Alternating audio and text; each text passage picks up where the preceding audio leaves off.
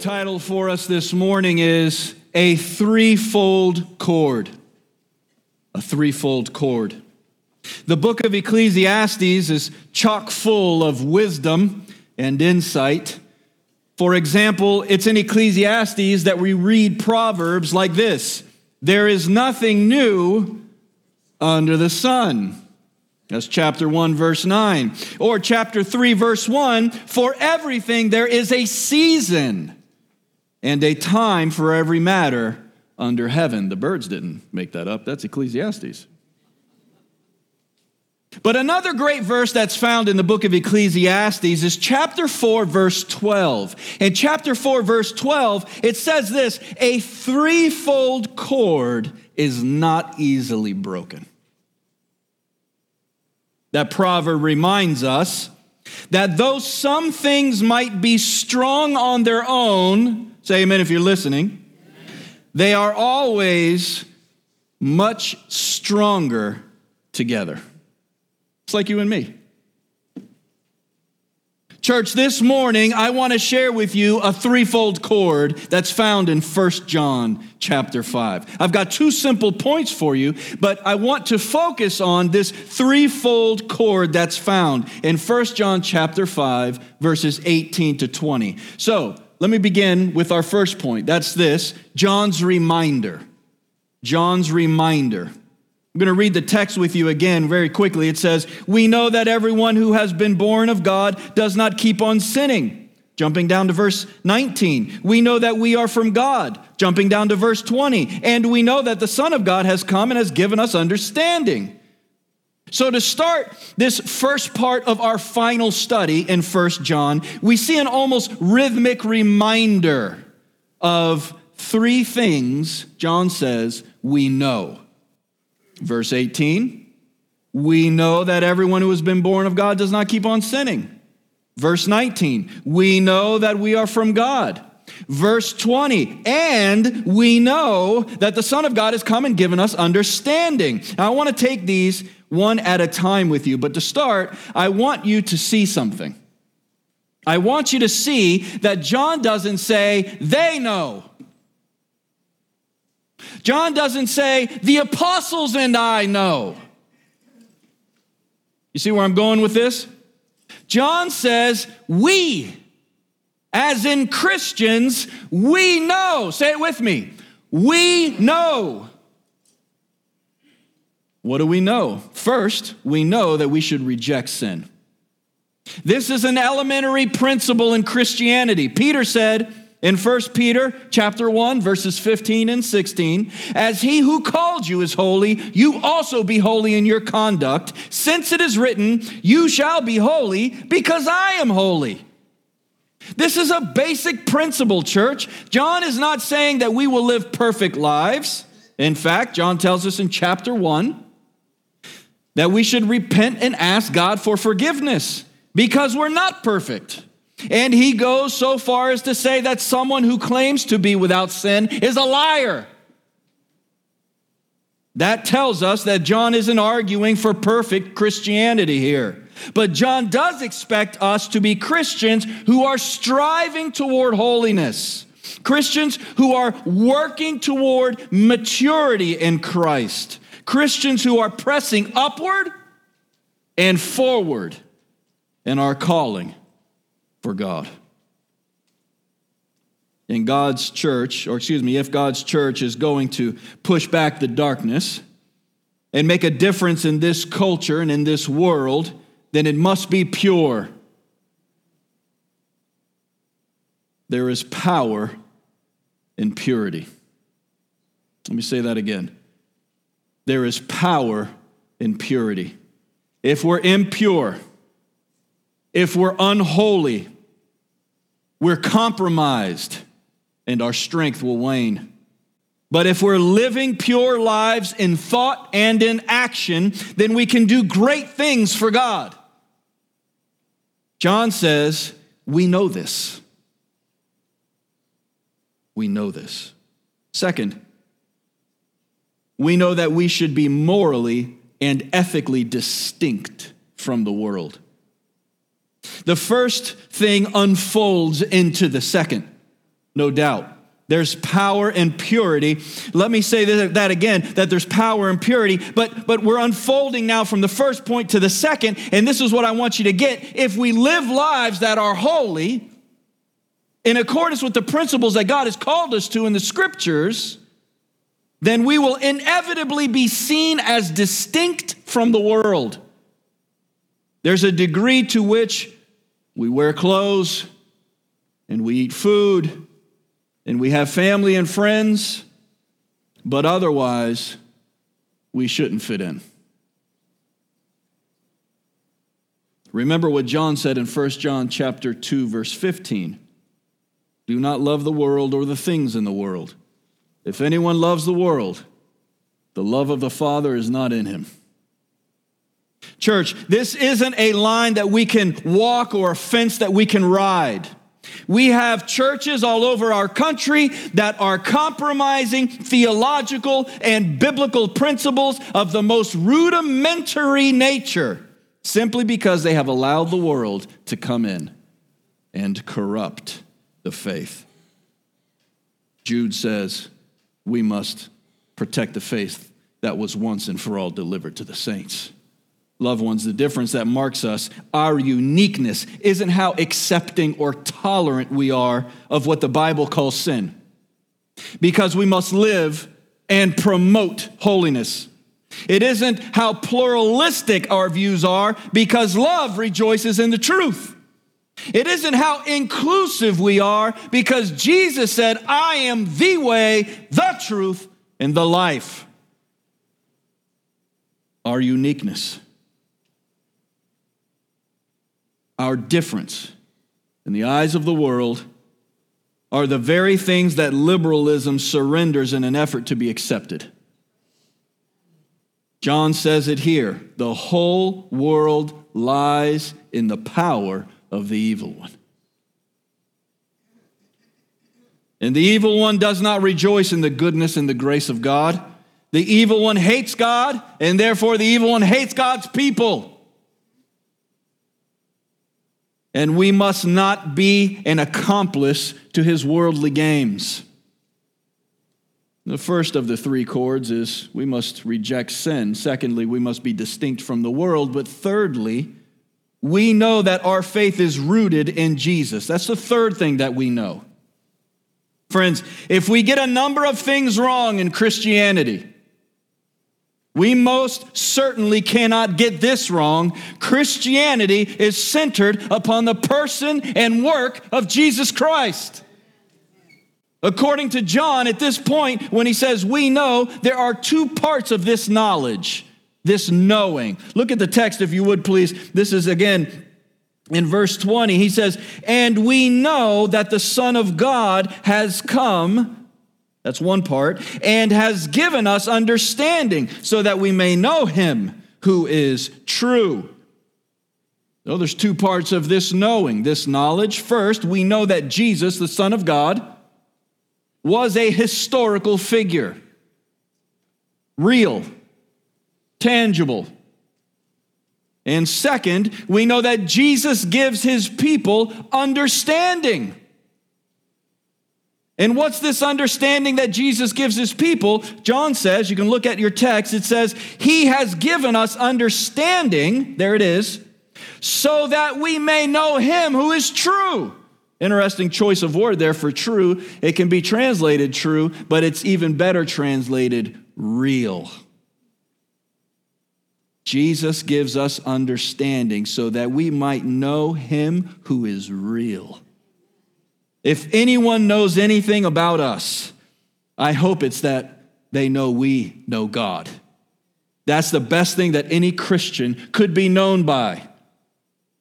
You see, if we take this at face value, then the understanding that we possess is a gift of grace from Jesus.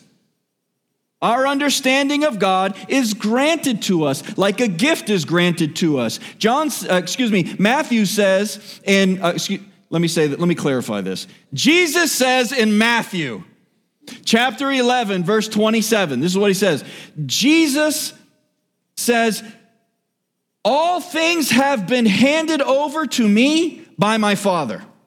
And no one knows the Son except the Father. And no one knows the Father except the Son and anyone to whom the Son chooses to reveal him. Did you get that?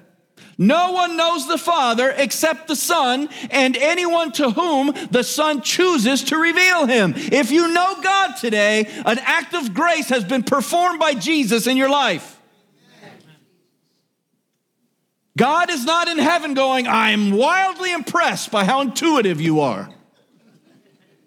God is not in heaven saying, that self help book that you picked up at Barnes and Noble, wow, that really put you on the right path. God is not in heaven saying, that guru you followed after that Oprah Winfrey episode that you watched, that really made a difference in your spiritual life.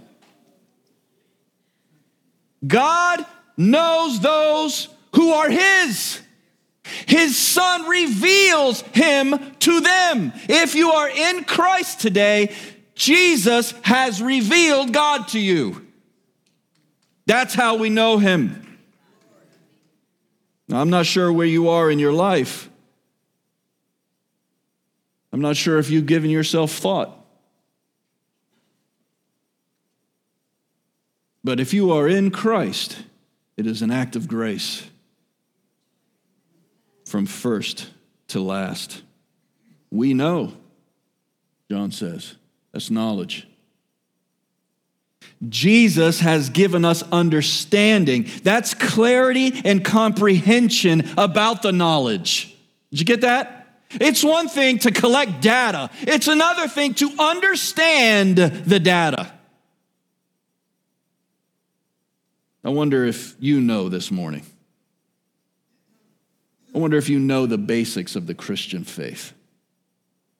And I wonder if, beyond knowing the basics of the Christian faith, I wonder if you understand. I wonder if you know the principles that are our faith that make it unique and special amidst a plethora of belief systems and religions. I wonder if, knowing those things, you understand how those things are made distinct among the many. This knowledge and this understanding is granted to us by Jesus. In his helpful book, One Holy Passion, R.C. Sproul talks about the difference between knowledge and understanding and wisdom. He says this In human terms, there is a great divide between knowledge and wisdom. We know people who are quite knowledgeable but lack common sense a person who a person can have great knowledge and lack wisdom. We cannot have wisdom without knowledge. But we can have knowledge without wisdom. Where do we fall, you and I? Are we walking around with a sort of encyclopedic version of Christianity? Or is our Christianity baptized with an experiential sense to such a point that we've got what I was talking about earlier a testimony? Not only do I know what the verse says, I've seen that verse on a Monday morning. Not only do I know the story of God's deliverance, as Jan was praying earlier, of Daniel in the lion's den, but I know the God. I understand the God. I have the wisdom of the experience to have seen him deliver me, not just read about it in the book of Daniel. I wonder if we're living our Christianity at an arm's length so that we have a lot of data, but the experiences in our lives are almost completely absent from the process. Well, that would make us pretty Pharisaical, wouldn't it? It's exactly what the Pharisees had a lot of knowledge, no understanding, no wisdom. But John says in Christianity, there's a threefold cord, and we know it. We know we keep ourselves from sin. We know we're different from the world, and we know who Jesus is and who the Father is. This leads to our second point. After John's reminder, we have John's command. This is in verse 21, the very last verse of the epistle. If you'll read all of the verses in total with me, though, with your eyes as I read aloud, he says, We know that everyone, how many? Everyone who has been born of God does not keep on sinning, but he who has been born of God protects him. Jesus protects him. And the evil one does not touch him. We know that we are from God, and the whole world lies in the power of the evil one. There's the distinction. And finally, verse 20, and we know that the Son of God has come, this is a real deal, and has given us understanding so that we may know him who is true or real. And we are in him. I love these prepositional phrases in the New Testament, by the way. We're in Christ, we're saved through faith, by faith, in him through him. I love all these prepositional phrases, they're so descriptive. And we are in him who is true, in his Son, Jesus Christ. He is the true God and eternal life. Here's our final point John's command Little children, keep yourselves from idols. So finally, our second point this morning, John's command is found in 1 John chapter 5 verse 21. Little children, term of endearment, this is not a condescending term here. It's like he's saying, loved ones, little loved ones, my church, those whom I love, as I father the church, listen to me children, stay away from idols. This, this, command, it's sort, of a, it's sort of a gut punch that comes out of nowhere. The tone in the entire epistle almost kind of changes. First of all, it's a sentence that stands by itself and seemingly doesn't connect to the previous thought. Secondly, who would have ever thought Christians would need to be reminded to stay away from idols? Nevertheless, it's here because it does, in fact, connect to the previous section. Because for us, staying away from sin, being distinct from the world, and having a view of Jesus that is true is Christianity from first to last. And so it is for the Apostle John, and so it is for us. And because it's here, it's important, not to mention the fact that John places it at the very end of this excellent letter. Little children, in view of all that I've said, keep yourselves from idols. It can't be accidental, it's here with a purpose. In its article on idolatry, the New Dictionary of Biblical Theology states this Idolatry is the ultimate expression of unfaithfulness. and for that reason is the occasion for severe divine punishment. It continues and says, In one sense, idolatry is the diagnosis of the human condition to which the gospel is the cure. The root problem with humans is not a horizontal social problem like sexual immorality or greed, but rebellion against and replacement of the true and living God with gods that fail, which leads to these destructive sins. You see, sin is sin is sin is sin. But idolatry is about replacing God with an imitation and with a substitute that can never satisfy. Whenever we replace God with something or someone we believe will do a better job of bringing us joy, whenever we replace God with something or someone we believe will bring us peace, whenever we replace God with something or someone we believe will bring us satisfaction, whenever we do something like that, we are guilty of idolatry. Idolatry doesn't just take the form of a golden calf. Idolatry takes a lot of different forms. Sometimes we can worship the idol of self. We can worship the idol of physical pleasure, the idol of accomplishments and achievements, the idol of rest and comfort and complacency. Some people can go all day without speaking to God, but they can't go five minutes without an iPhone. Don't tell me we don't have an idolatry problem. Some people can go all week without reading the Bible, but they can't go half a day without gaming. Some people can go to church once a month, twice every four months, but they can't do without entertainment apps.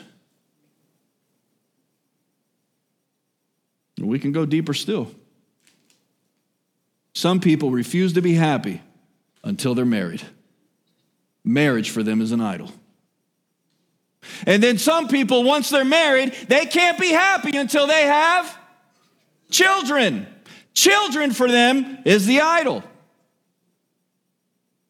Sometimes people come to church after their marriage or their family is wobbly and they go, I don't know what to do. It's not about the what and the how, it's about the why.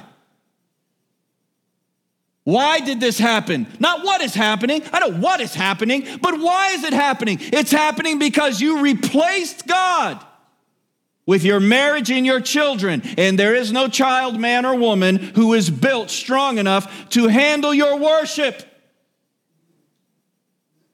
We are all, every single one of us, to one degree or another, idol worshipers. We replace God all the time. I'm going to say it like this marriage and children, they're blessings from the Lord. Don't misconstrue what I'm saying. But we have to be cautious about loving the gift more than the giver. We can make idols of the gifts. In other words, I'm going to say it like this whenever a good thing becomes a God thing, it becomes a bad thing. Whenever a good thing becomes a God thing, it becomes a bad thing. There are 101 idols that can be worshiped. In fact, we have such a tendency toward this fact. John Calvin said, The heart is an idol factory. It's constantly sticking things on God's throne. And we have a tendency to do it, and we don't even realize we're doing it sometimes we were to sit down and balance the data, the time management, the money spent in the course of a week, what would our God be? Who would our God be? Little children, keep yourselves from idols. Here's the gist whatever takes the place of God, what He's called us to do, who He's called us to be that's an idol. And so Jesus says in Luke chapter 14, verse 26 If anyone comes to me and does not hate his own father and mother and wife and children and brothers and sisters, yes, and even his own life, he cannot be my disciple. This is one of those verses that reminds us on a regular basis that we've kind of westernized our faith. I think this would be stuck in that category of impolite, abrasive, harsh. It's just, you're healing people. That is so, you fed so many, you are so amazing. You can't come with me. Why not? Because you'll put anything and everybody between us, and you can't follow me until you hate everything else in view of who I am.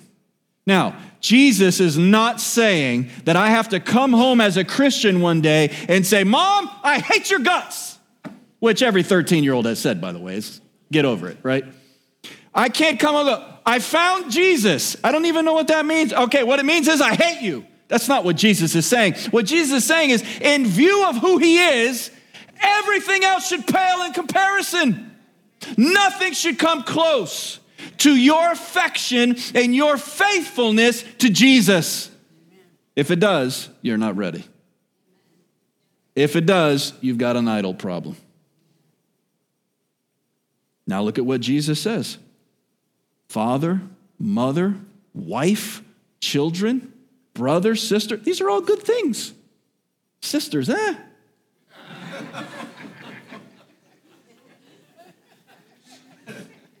eh? These are all good things, right? Family is a blessing from the Lord. The family nucleus unit, by the way, uh, in a couple weeks, we're going to begin our Kingdom Family series. You're not going to want to miss that, it's going to be good. The family is a blessing. The dynamics of the family can be a little challenging.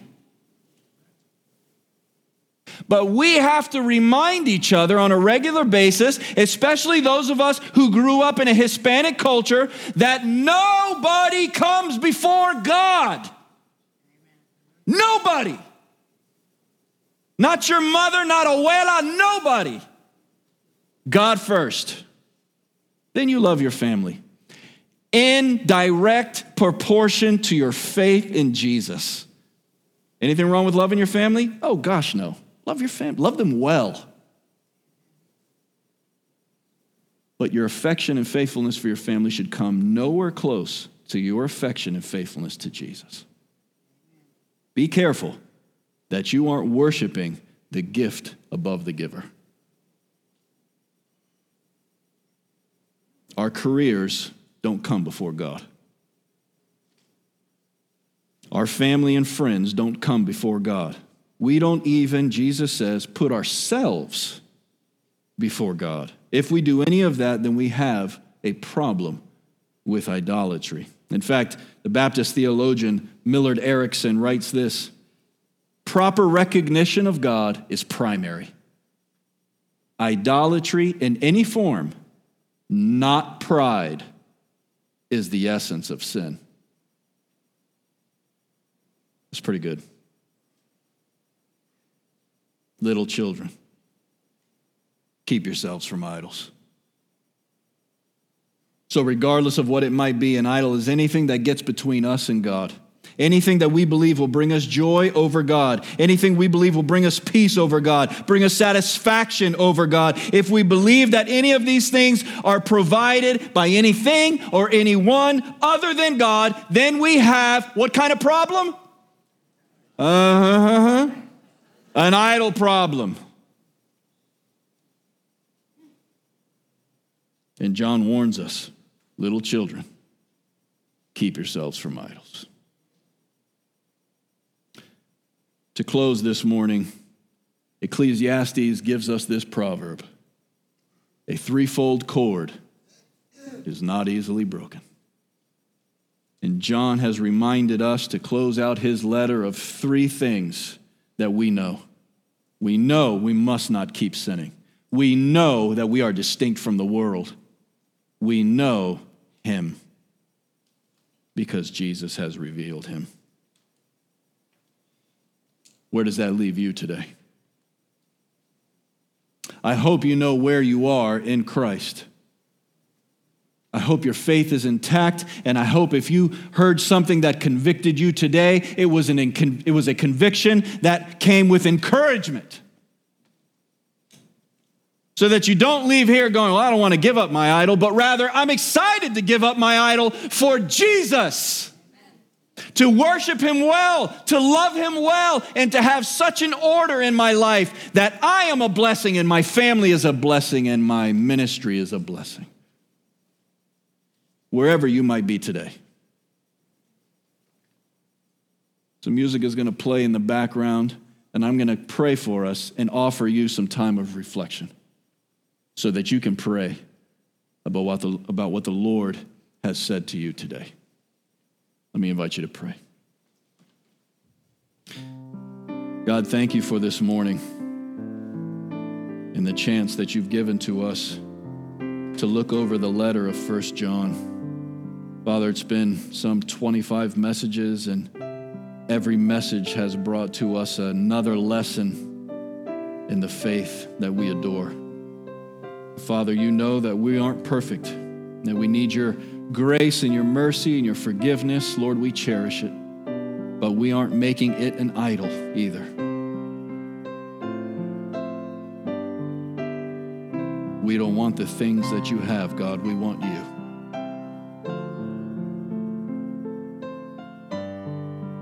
May we never want the things that you could give us above you. May we never be guilty of that casual idolatry. Help us to focus on you first and foremost. Help us to live our lives in such a way that of all the things we are known for, we are known most of all for knowing.